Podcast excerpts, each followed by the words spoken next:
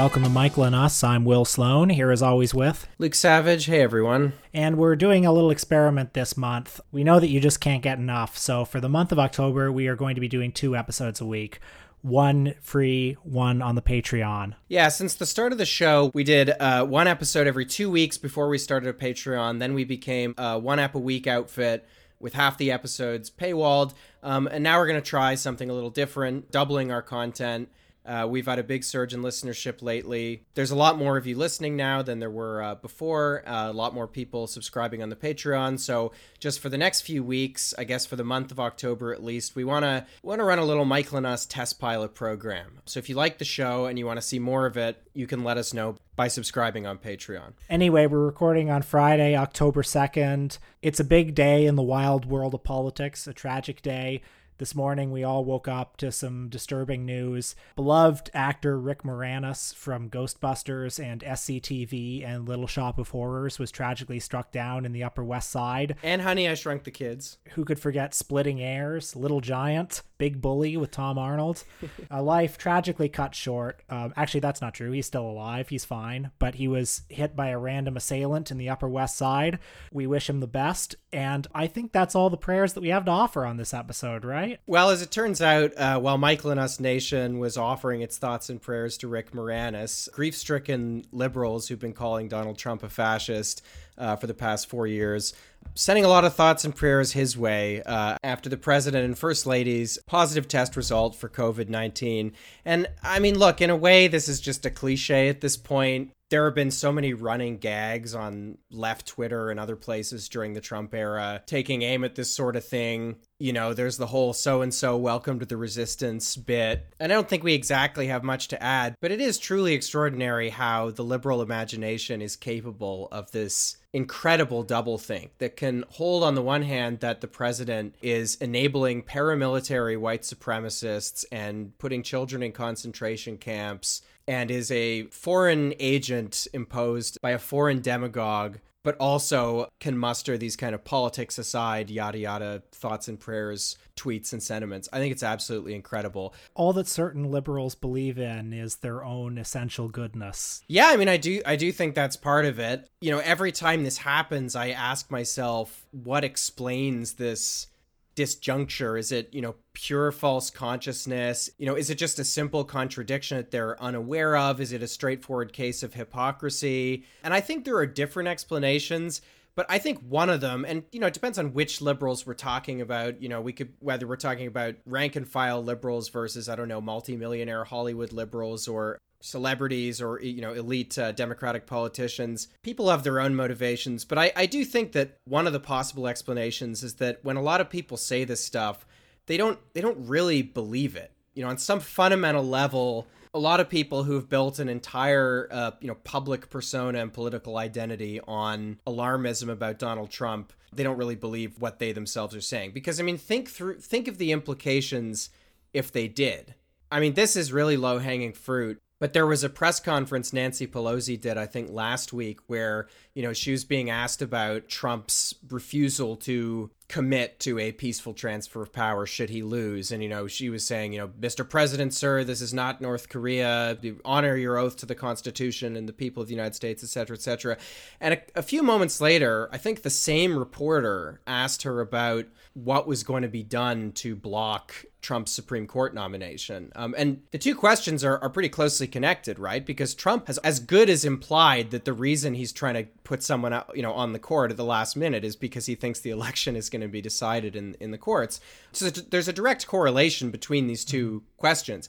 And Pelosi basically said, uh, no, we, are not going to, we're not going to shut down the government. You know, I think the question specifically uh, cited demands from some on the left that you know, Democrats obstruct the regular processes of government, shut down the government uh, to block Amy Coney Barrett's nomination. And her answer was that no, they weren't weren't going to do that because the federal workers need their paychecks now more than ever. Um, and I mean, just the disjuncture between those two things is absolutely incredible. So the the president is a dictator that is, you know, who is worthy of analogies to North Korea, but also everything just needs to continue kind of as is. And I think this has been a feature, you know, you, you see it in this highly personalized way now that Trump has COVID and everyone's sending their thoughts and prayers. But you've seen the same thing play out through uh, throughout the Trump era. One of my favorite examples is that on the very day that uh, the impeachment vote happened, Democrats in the House overwhelmingly voted to approve Trump's trade deal. And there was a news report at the time which had an incredible sentence about how Democrats wanted to show that they were still able to work with Trump despite their differences or something like that, um, which I think is absolutely incredible. But no, I mean, I think a lot of the people who say this stuff, they really don't believe it. One of the reasons hyperbole is such a popular device in our era is because it often saves you from really thinking things through. I mean, and this applies in other ways too if you take your own harsh statements about deportations and things like that seriously, you know, you then have to extend them to criticize the Obama administration as well. You know, you radicalize very quickly if you actually follow through on this stuff in your own head. But I think, you know, since the Obama era, at least, and probably before, politics for a lot of liberals has really become a kind of fan fiction that's divorced from reality. And I think that really helps explain how there can be uh, these two very different kinds of reactions to Trump. I liked how Ken Klippenstein, the reporter, put it, where he said everybody who said they'd riot if Trump replaced RBG is now wishing him a speedy recovery. I mean, you couldn't put it more succinctly than that. Uh, I liked Rachel Maddow offering uh, thoughts and prayers for the first family. I, I suspect also for her ratings.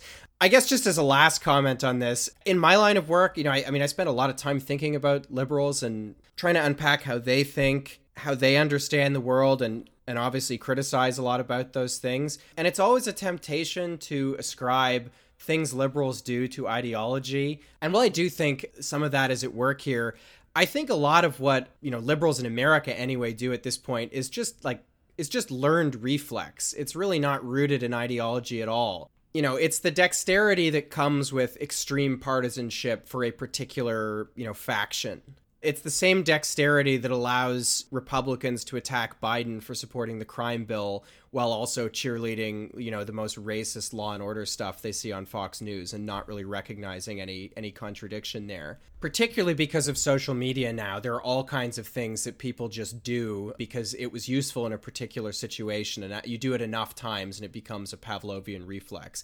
I mean, in 2016, for example, you know, liberals were not anticipating the challenge from Bernie Sanders. They thought that uh, Bernie was going to get 2% of the vote in Iowa, was going to drop out, and then they could all pretend like they'd agreed with with him all along. Uh, but because uh, he didn't get 2% of the vote in Iowa, because he actually threatened Hillary Clinton, an entirely new discourse had to be invented to explain why why the candidate who was championing all the things that Democrats frequently intone they want to see, you know, notably Medicare for all. All these reasons why actually, you know, universal programs were now bad why Bernie Sanders' career of supporting marginal causes that are now, uh, you know, that have since entered the mainstream, why it was actually the result of his uh, privilege and not any kind of conviction or anything that we should laud.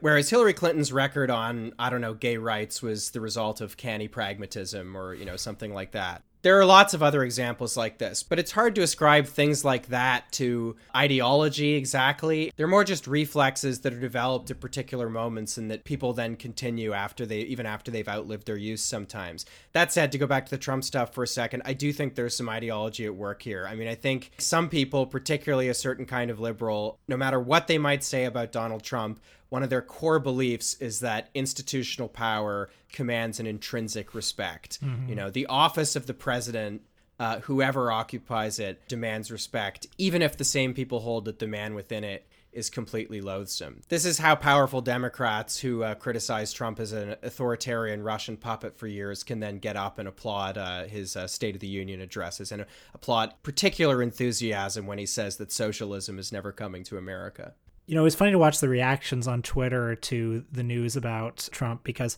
you know everybody i follow uh, many ordinary civilians are just tweeting things like oh that's great. Hope he dies you know you know very mean spirited and irreverent sentiments. And then you see that contrasted with like tweets from the mainstream media from big blue checkmark media people about how now listen it's it's not decent and right for you to cheer on Donald Trump getting the coronavirus. In, instead you should wish him a speedy recovery and then hope that uh, the courts have their way with him, you know, so some, something like that. This is a relatively recent development. I remember when Ronald Reagan died in 2004. Of course, all of the press coverage of his funeral was entirely hagiographic and laudatory. And I think even people who didn't like Ronald Reagan just sort of believed, well, of course, this is how you do it at this time. You know, you put aside petty partisan bickering and you don't speak ill of the dead and you celebrate the man's life. And people didn't even think of that as ideological. People thought of that as just the way things were and should be. They didn't see it as this kind of narrative that was propelled by the media and political classes. But it is a narrative, it is ideological. And it's funny to see it break down on social media now that everybody has a voice. Now that people can be exposed to and experiment with their own ideologies. Anyway, this is occurring to me especially because we're doing an episode this week about um, a, a powerful, although somewhat less powerful figure uh, Michael and us returning champion Roger Ebert, who, you know, it's no secret he's been on my mind a lot lately. He's basically been on my mind ever since the start of the pandemic. I haven't stopped thinking about him. And it just occurred to me why. It's because there's a whole generation of younger cinephiles who I don't think have any living memory of the many years that he was at the absolute center of all film discourse. And they wouldn't have a, a sort of built in reverence for the fact that this man consciously sought to be America's film critic. Let's move on to a movie now that's one of the most brilliant, weird, and unusual American documentary films I've seen in a long time. Roger Ebert was the definitive mainstream film critic in American cinema. He has been writing for half of the history of feature films.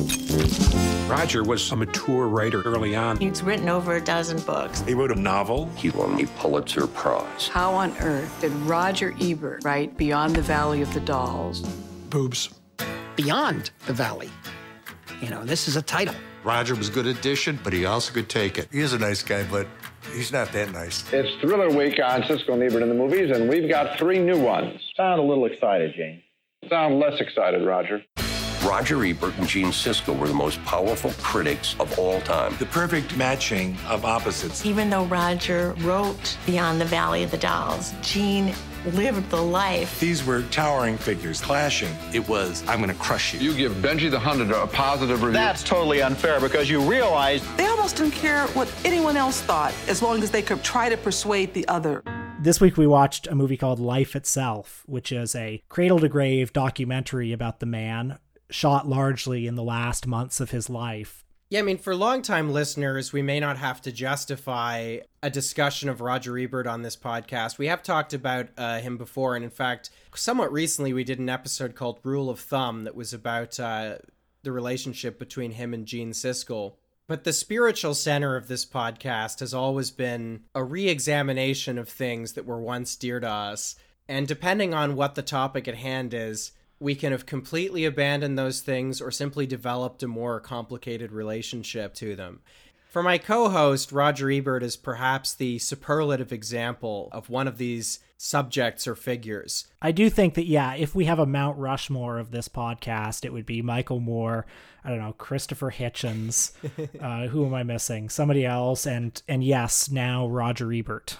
So after Ebert came up on our last Patreon episode, Will, by the way, got into some trouble recently with uh, with the folks at RogerEbert.com, thanks to uh, thanks to some what I thought was some pretty playful uh, sniping that he did on uh, on Twitter, giving Roger Ebert style star reviews to uh, movies that, that have come out in the past few years. Some people really did not like that uh, because they knew uh, they knew Will was right.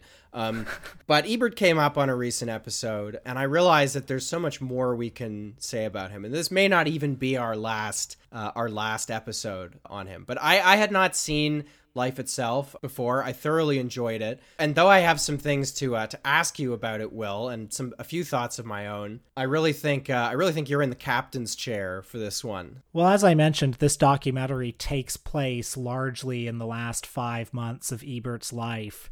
Ebert, the longtime film critic from the Chicago Sun-Times, America's most famous and beloved thumb wielder, former host of Siskel and Ebert, in his last decade, he was stricken by cancer, a cancer that robbed him of his lower jaw.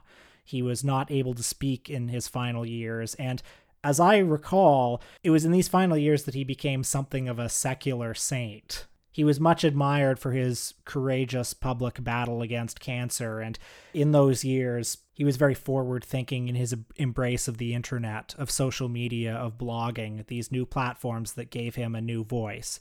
Uh, so this documentary follows him in his last months when the cancer returns. It shows the relationship between him and his wife, Chaz Ebert, but it also offers a portrait of his entire life growing up in suburban Illinois, coming to the big city as a 20 something and being appointed the Chicago Sun-Times film critic, becoming, I believe, the youngest staff critic in the country. We see him win the Pulitzer Prize, form his very lucrative partnership with Gene Siskel for television. And there are digressions and detours into various elements of his life and identity. We see him going to Cannes. We see him uh, cavorting with his journalism chums at the local bar O'Grady's in Chicago. The, the movie, in its early stretches, spends a lot of time making a big case for him as this kind of like grizzled newspaper man who was part of Chicago's wild newspaper culture. Ultimately the film which is directed by uh, steve james who made the documentary hoop dreams which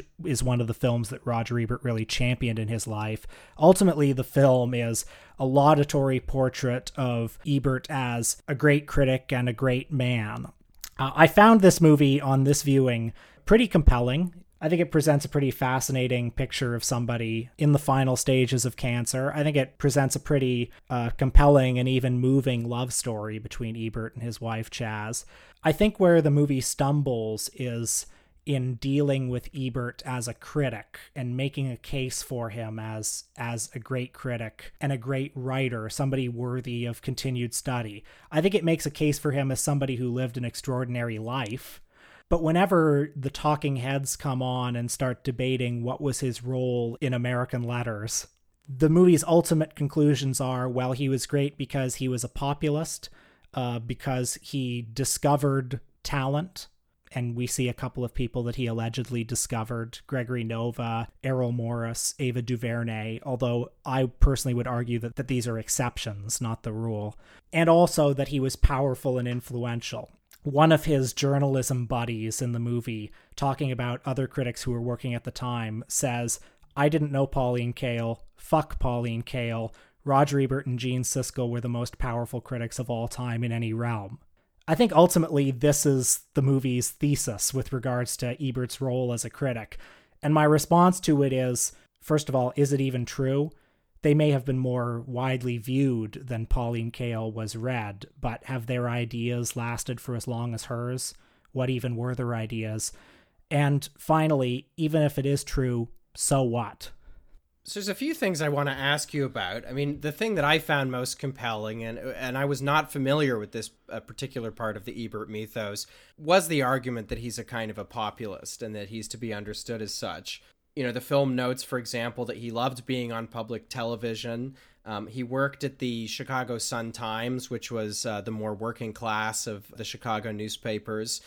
That he uh, had wanted to attend Harvard, but uh, attended a local university uh, in his hometown in Illinois. It contrasts him with uh, with Siskel, who was much more uh, patrician and at least as a critic, uh, I think it implies a bit more uh, a bit more snobbish and selective. Ebert was a broad and appreciative type of critic, or so the film argues. I think the film does argue that, although personally I'm skeptical of that argument. I, I think there may be some truth there, but I don't think it's really visible to the naked eye. If you watched Siskel and Ebert, you would see two people basically of the same worldview with minor differences as we discussed in our earlier Siskel and Ebert episode. Right. It's like two candidates arguing in a Democratic primary without Bernie Sanders in it. It's like right.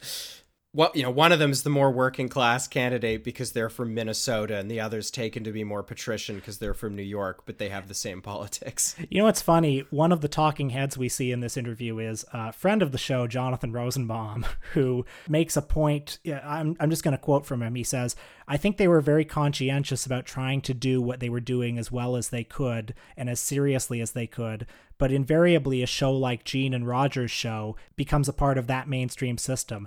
And by and large, the purpose of mainstream reviewing is not just to valorize films that get multi million dollar ad campaigns, but to eliminate everything else. And I thought it was funny how quickly the movie sort of refutes and then dispenses with this suggestion. It sort of logs this as like, okay, you know, noted, noted, this was a line of thought about him. But now we're going to bring out immediately after Gregory Nava to say, well, they discovered me. Um, doesn't that disprove it? It's a bit of a digression, but I do just want to uh, note we often joke uh, various people from Al Gore to George H.W. Bush have been called friends of the show. Jonathan Rosenbaum actually did appear on our show uh, some weeks ago. So if you want to check that out, that's on our free feed. Will interviewed him. It's, uh, it's pretty good. But I was going to say the film, I think, introduces some tension vis a vis its own thesis, uh, perhaps accidentally, uh, its own thesis about Ebert as a kind of populist. I mean, for one thing, it presents him as sort of the first real film critic. And it implies that his style of film criticism is to be contrasted with what was essentially a kind of consumer review that occurred before and, and really was not personalized at all. It, you know, people used different names and film critics were not kind of household names at all. And, and Ebert kind of shook that up, or so the film, uh, the film suggests in detailing some of Ebert's personal qualities, I think it introduces another wrinkle. I mean, there's a scene where somebody is recounting an incident at a at a Q&A or something uh, and the the person on screen says something like there were limits to Roger's commitment about the democratization of film criticism. And in this incident that's recounted some impetuous student asked Ebert about you know why should your opinion about you know I liked this movie that you're trashing. Why should uh why should your opinion matter more? And you know Ebert said something like uh, well because the publisher of the Chicago Sun Times hired me and not you and also uh, you know would you want to listen to yourself? Haha. You know and in the in the film it's kind of presented as like oh that scamp roger. Like he totally shut down this annoying uh, this annoying heckler and you know asserted his alpha status as america's uh, as you know america's film critic. And i don't know maybe i'm reading too much into this. I mean i've been to film festival q and a's and the people who ask questions are usually absolutely insufferable or actually people who ask questions in any medium. Everybody's everybody listening has probably been in a room, maybe in an academic or in a political setting at one point point or another, and heard somebody begin their question by saying, "This is more of a comment than a question," and after which an audible groan uh, fills the room. But anyways, Ebert does seem like somebody who was very proud of his uh, you know status as as America's film critic. It was a mythos that he himself, I think, to some extent, had self consciously cultivated. And I had this same thought uh, during the section about how he seemed quite angry that it was Siskel and Ebert and not Ebert and Siskel. And a woman who was a producer on the show in the 1980s said that either just Ebert or perhaps both uh, Ebert and Siskel had wanted the title credits of the show to alternate each week. So uh, one of them would appear first one week, and then the other one would appear first uh, the next week. Which, of course, uh, is what is what we do on Michael and Us the idea of Ebert as kind of like the first film critic or the first notable American film critic is pretty ridiculous. Like, I mean, I could give you a dozen names, you know, Otis Ferguson, James Agee, Manny Farber, and especially like Pauline Kael, who was a nationally recognized, nationally famous critic, a best selling author before Ebert even started writing. But to what you mentioned about Ebert self consciously creating this mythos as America's film critic. I think that's what really has been attracting me to Ebert as a subject lately. It seems to me that when he died in 2013, he died right before a time when this title, this unofficial and to some degree self imposed title of America's film critic, would have started being challenged.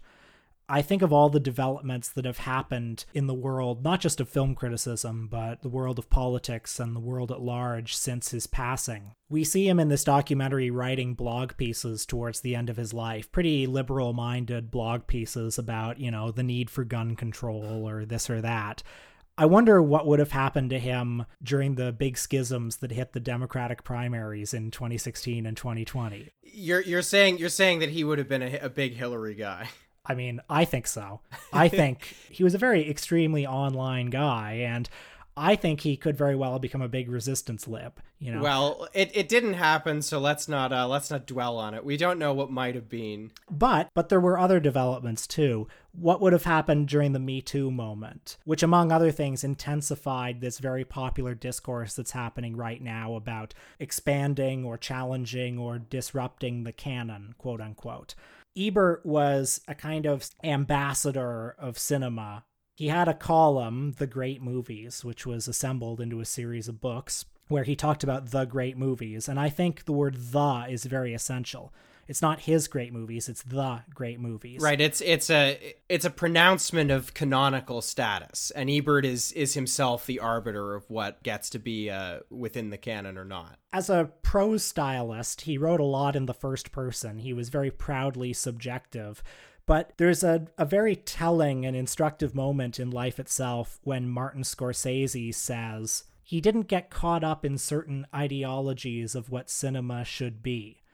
I think this is one of the things that's very appealing about Roger Ebert to those who find him appealing. The fact that he doesn't seem dogmatic, the fact that he seems endlessly flexible or open minded. But of course, he is very ideological.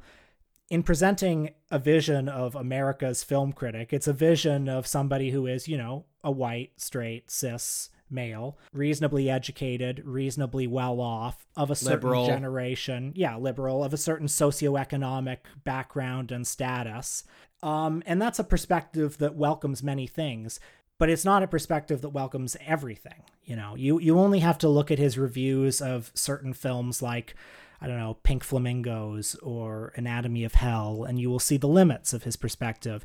And I think all of this would have chipped away at his status as America's critic had he continued to live.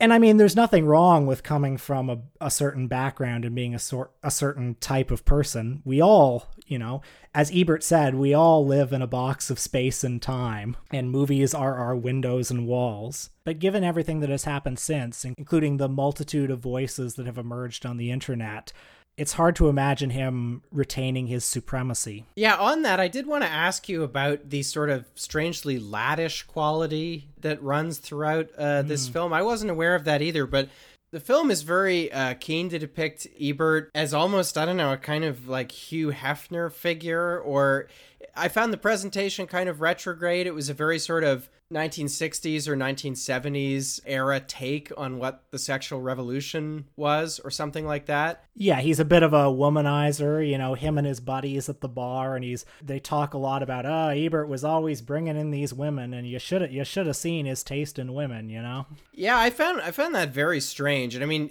this film came out in 2014. I don't think that uh, that peop- I don't think the director would have put that in the same film 3 or 4 years later. Something I thought was very funny is when I believe it was the critic A.O. Scott, correct me if I'm wrong, uh, who's talking in laudatory terms about Siskel and Ebert, and he's saying, you know, it was transgressive. You know, it's it's it's you saw these two guys arguing, and and it was like what you want to say to your to your friend or or your wife or your girlfriend or your mother. Yeah, that yeah, when I see Siskel and Ebert arguing over Benji the Hunted, uh, I think these are the fights I want to have with my girlfriend. Yeah, I don't know. I, I thought uh, I thought this was uh, kind of strange and a little bit uh, I don't know disparate with the the rest of the film and a bit anachronistic. Uh, but then I did also find it very funny when uh, you know throughout the film bits of Ebert's prose are cutting in, and after all his kind of like laddish bar buddies have been talking about him in this very jocular way. There's an excerpt of him reading from his own prose, and I don't even know what he's talking about. There's like some 60s or 70s film poster for like an exploitation movie or something, and you just hear Ebert saying. The poster displayed improbably buxom women, and I was inside in a flash, which is the hackiest and most pompous way you could possibly convey that sentiment. Yeah, whenever the movie reads from Ebert's prose, I mean, Ebert was a good writer, he was a good prose stylist, but the passages that the movie chooses to read to us, I think, are are pretty weak and pretty corny, don't you think? There's two I wanna uh, I wanna talk about actually. Two lines of Ebert prose specifically. One that I really like, and one that I quite profoundly dislike. In this, in the case of the second, I'm not sure I can quite fully articulate uh, why. So I want to talk. I bet about I that know. I bet I know what it is. But anyway, go ahead. So the one I like is he's talking about uh, one of my favorite films, which is the Ingmar Bergman film "Cries and Whispers," which I think is one of the most beautiful films uh, ever made. Uh, he's describing how the film quote envelops us in a red membrane of passion and fear. Uh, which I think is, you know, it's a very simple sentence, um, but it's an incredibly evocative and quintessentially Roger Ebert kind of phrase. If you haven't seen Cries and Whispers, the line about a red membrane refers to just the use of the color red throughout the movie uh, as a kind of recurring uh, motif, and it's it's a wonderful, wonderfully evocative uh, description of that film. It, and, it's and true. just- when when you when you say it, I I conjure up not only the image of that movie, but also the the mood of the movie. That's right. I mean, I can I can see Liv Ullmann's anguished face against a backdrop of of red. It, it kind of puts me puts me right in uh, in the movie. The second passage I wanted to read is an interesting case because as a as a sentence, just you know, as it's constructed, it's not particularly bad. I don't even necessarily disagree with it, but it reminds me of some prose we read from David Foster Wallace a few weeks ago when we were talking about the uh, HBO made for TV movie about uh, McCain and Palin, uh, Game Change. David Foster Wallace wrote that essay called Up Simba in, I guess, the year 2000 during John McCain's uh, ultimately failed run for the GOP nomination. I hadn't read the essay for a few years, and it used to be one of those things that I thought was like a really serious piece of writing. And Will and I read it out loud on the show. And, and we're both just like, holy shit! This this sucks. This is terrible. We that occurred to us while we while were we were reading it. while we were reading it. Yeah. Uh, but so the the line uh, the line of Ebert's prose, uh, it's him talking about the Cannes Film Festival, uh, and he says. Cannes is one of those events like Wimbledon, the Kentucky Derby, the Super Bowl that comes cloaked in its own legend.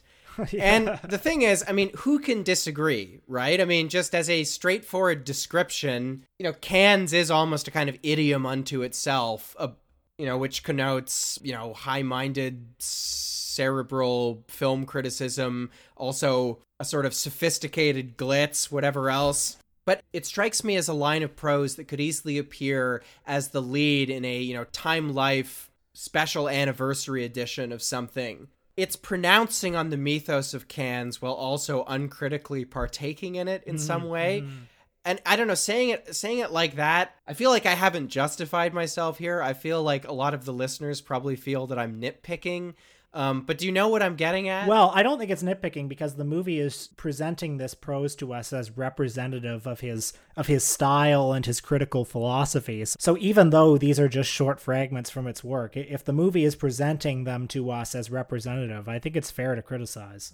There was a passage from his review of Bonnie and Clyde. You know, the mo- the movie is trying to make a case for him early in his career as having gotten in right at the right time and having been on the right side of a lot of generation gaps. And so Bonnie and Clyde, very divisive movie at the time. He liked it and he said, Bonnie and Clyde is a milestone in the history of American movies, a work of truth and brilliance. It is also pitilessly cruel, filled with sympathy, nauseating, funny, heartbreaking, and astonishingly beautiful. And the review concludes The fact that the story is set 35 years ago doesn't mean a thing. It had to be set sometime but it was made now and it's about us. So, something that he does, and I, I think this is it's a mix of his background as a, a newspaper reporter, but also his role as America's critic, is he's often doing these big pronouncements. Right. So there's the this part in the film that talks about uh, his career as a 21 year old student newspaper editor, which is you know something that that I wouldn't know anything about. And there's this hilarious bit where it's recounting uh, how on the night that JFK died, you know, here was 21 year old uh, Roger Ebert, you know, clad in tweed, bespectacled, looking over the copy, you know, as the printers were running and noticing that there was some ad that involved like a gun or something with, with, an arrow that was pointing or something and it said, you know, bang, you're dead. And because of the placement, it was uh it was aimed right it was aimed right at JFK's head the day after the the day after the assassination. And Roger Ebert did a did a stop the presses moment, and uh, and the talking heads in the film are talking about what a what an absolutely adult moment this is, and and they're reading you know lines that he wrote about various news events, and they're very impressed that a 21 year old could pronounce with such authority on uh, on these events of of great national gravity. And you know, I I want to get back to appreciating Ebert a little more towards the end of the episode, but when I was hearing these particular passages, I did think, you know, I mean, both of us worked in student journalism, and you and I have talked a lot before about how a hallmark of bad student writing, and this applies to both of our own writing from the time as well, to some degree, a hallmark is that when you're young, you don't have your own voice. You haven't developed enough as a writer and a thinker to to really speak and write in your own voice. So what you do is you you absorb often through a kind of unconscious osmosis an authoritative voice that you you know you draw from another source or from multiple other sources so I'm I'm not mounting this criticism of Ebert, but that is absolutely what leads to you know the most pompous kind of student writing. You know, where someone who's in their first semester of an IR course is you know, and has read a few pages of Niall Ferguson or Henry Kissinger or Francis Fukuyama or something, and they're pronouncing on a on a news event with the kind of somber voice of you know a NatSec analyst that they've heard on CNN or something. Uh, that you know that kind of thing never goes well. And so going back to Ebert, I wasn't super impressed by uh, you know his writing from his student days. Uh, and I hasten to add, uh, nor nor with my own.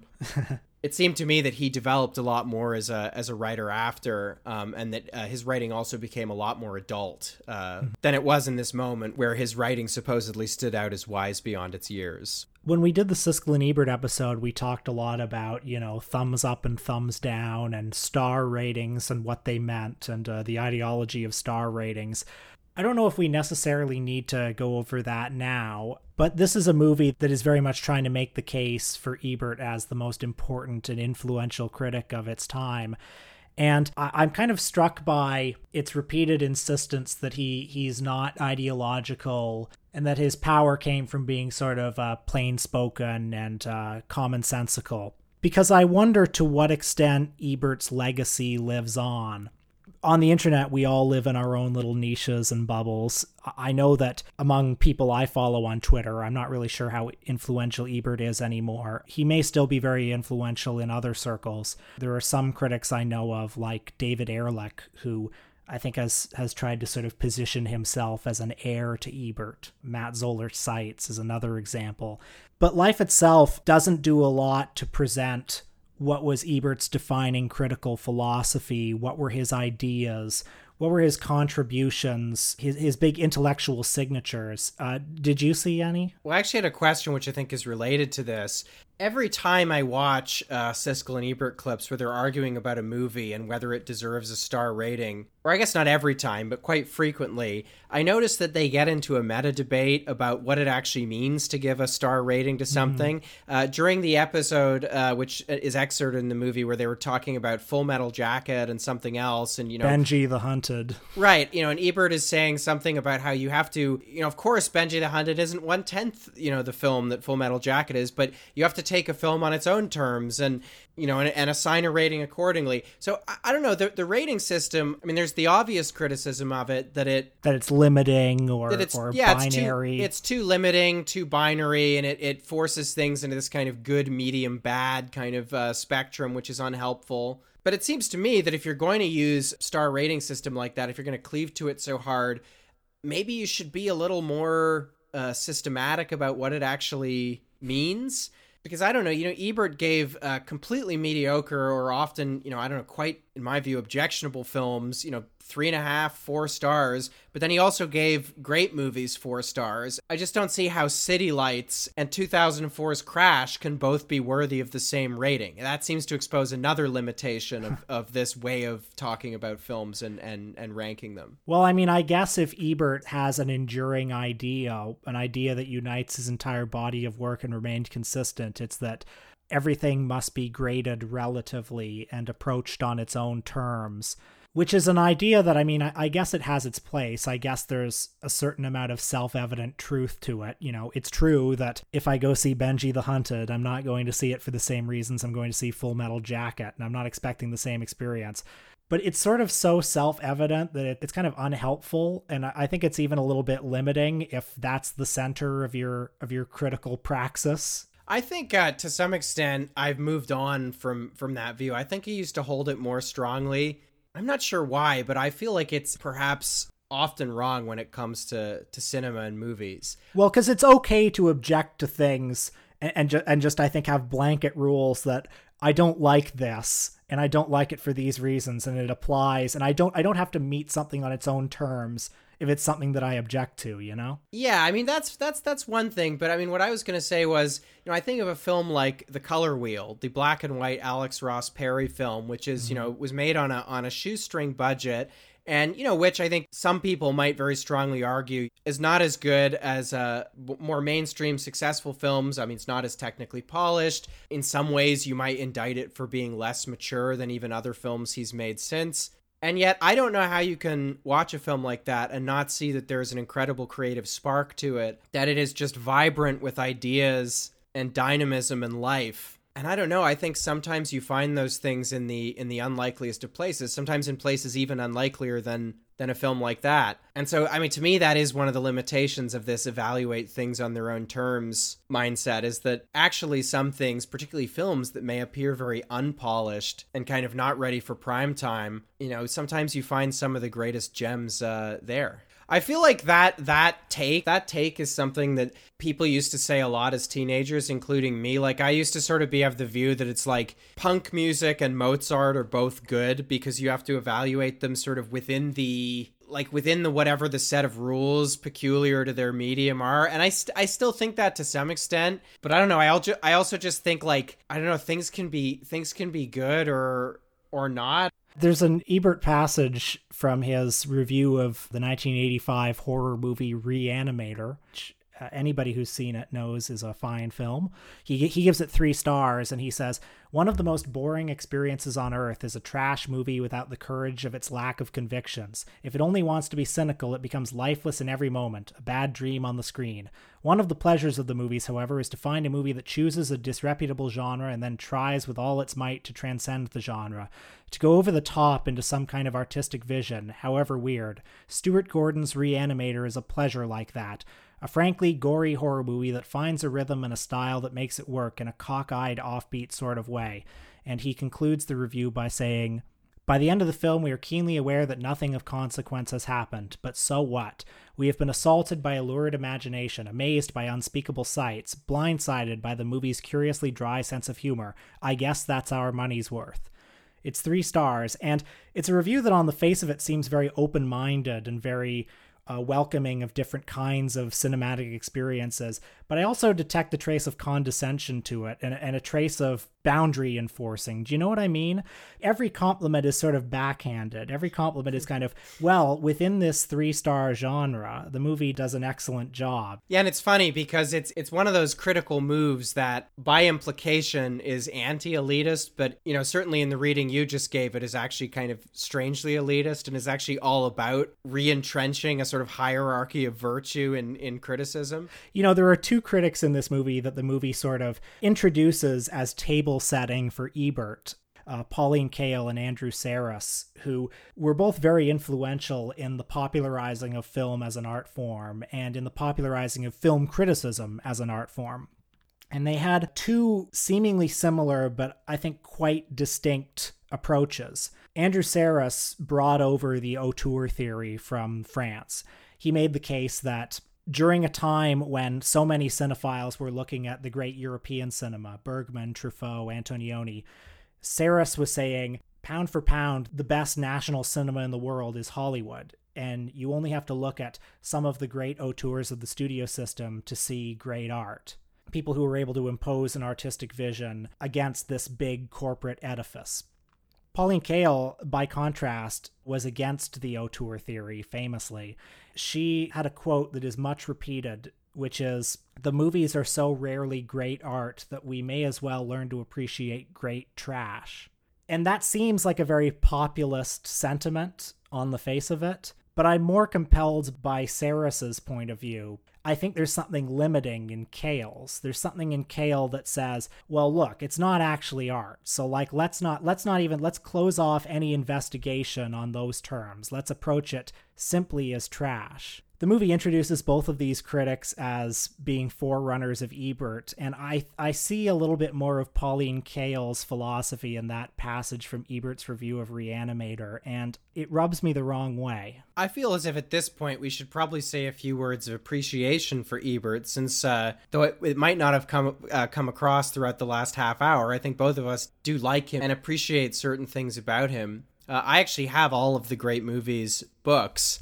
And I will say that they are a very useful guide to a lot of movies that are that are very much worth watching. Ebert is a great appreciator of cinema, and that really comes through in his reviews of a lot of uh, of a lot of classic films. I think the books also do showcase some of his limitations. There are movies that he appreciates, but in my view doesn't fully understand. His review of Mulholland Drive uh, being a good example. Uh, that I think that was in the fourth volume, which just came out a few years ago. There is something like a coherent thesis in Mulholland Drive, and Ebert doesn't really entertain that uh, as an idea. He sort of approaches it as just sort of a, a weird and jumbled movie. But the books, nevertheless, have uh, have much to commend them, and I often find myself reading the essays after I revisit films by uh, you know many of the quote unquote big directors. I appreciate Ebert very much as a newspaper reporter. I think his interview pieces and his film festival coverage are quite punchy and dynamic. If you look at his profiles of directors and actors, especially from the late 60s and 70s and into the 80s, he did great little pen portraits of uh, Groucho Marx.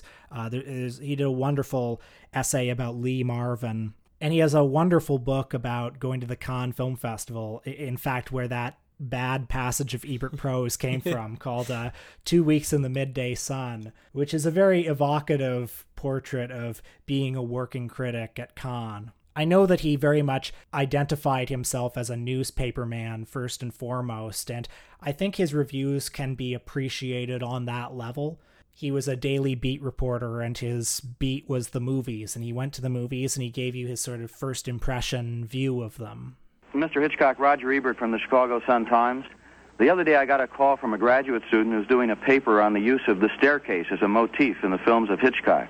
I suggested that she write to you. How would you respond to a question like that or to academic criticism in general? I think that staircases are made to go up and down. Well, the biggest news of the week is that Saturday Night Live just posted on their Twitter account the first video of Jim Carrey as Joe Biden and Maya Rudolph as Kamala Harris. Uh, I know this doesn't matter at all, but it was interesting to watch that video and, and see, you know, Jim Carrey's uh, rubber faced facial expressions. And it made me realize that about a year ago, a year ago at this same time, do you remember how everybody, like former Onion writers, were doing all these mea culpas about how they had enabled the rise of Joe Biden? like, like the guy who created Onion Joe Biden, you know, Diamond Joe. I think did a long editorial about. Oh, I'm sorry, uh, I I didn't know he was friends with segregationists, etc., etc. And look, I know things have changed since then. I know that he is the Democratic nominee now, and he is better than Trump but sometimes it makes me feel like I'm I'm like going insane when I see that SNL video and it's just it's just like Diamond Joe Biden again, as if nothing has happened, as if that whole discourse from last year has just vanished into thin air. I mean, this speaks to what I was saying at the start of the episode about how certain things really are not about ideology, or at least not in quite the way you think. They are just kind of learned reflexes that are created fleetingly for these very specific moments. And who knows, uh, if Biden is elected president, I'm really not sure what's going to happen. I found my mind uh, turning a lot in these last few weeks to the question of what uh, what happens to the liberal identity, what happens to the liberal political imagination, if indeed all of these people get their wish and Donald Trump is defeated on November 3rd. The two things that have really animated the at least the mainstream liberal identity since 2016 are uh, hatred of Bernie Sanders uh, and his movement, and uh, and and to a much larger extent, hatred of Donald Trump. Trump is the centrifuge around which all of this stuff that we colloquially call the resistance has kind of been orbiting for the last four years, and I have absolutely no idea what happens to it once he's no longer the president. Okay, our next film is called Frozen Assets, and we take a step way down in quality here. this is one of the dumbest comedies I have ever seen. You're going very easy on it, I see. so far. Yeah. Let me try. The first lame joke sets up the whole story as Corbin Bernsen is sent from the head office to manage a small town bank. But what he doesn't know it's a sperm bank. Now, isn't that a scream? Here's how his misunderstanding goes in the movie as he oh. meets a customer played by Paul Sand. I'd like you to think of me as an old friend. Don't be shy. My door is open if you need a hand. Two hands. Hey, I'll get down on all fours. That's how eager I am to please.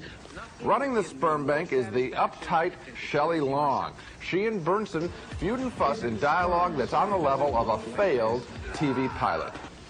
I don't even understand why they built a place like this in a hick town like Hobart. Because hicks like us also have problems with impotence and sterility and sexual performance. We're just like you. Thrown in for laughs that never materialize is the character of a local millionaire nutcase played by Larry Miller. That's your beer you'll score tonight. Score? Set. S-E-X?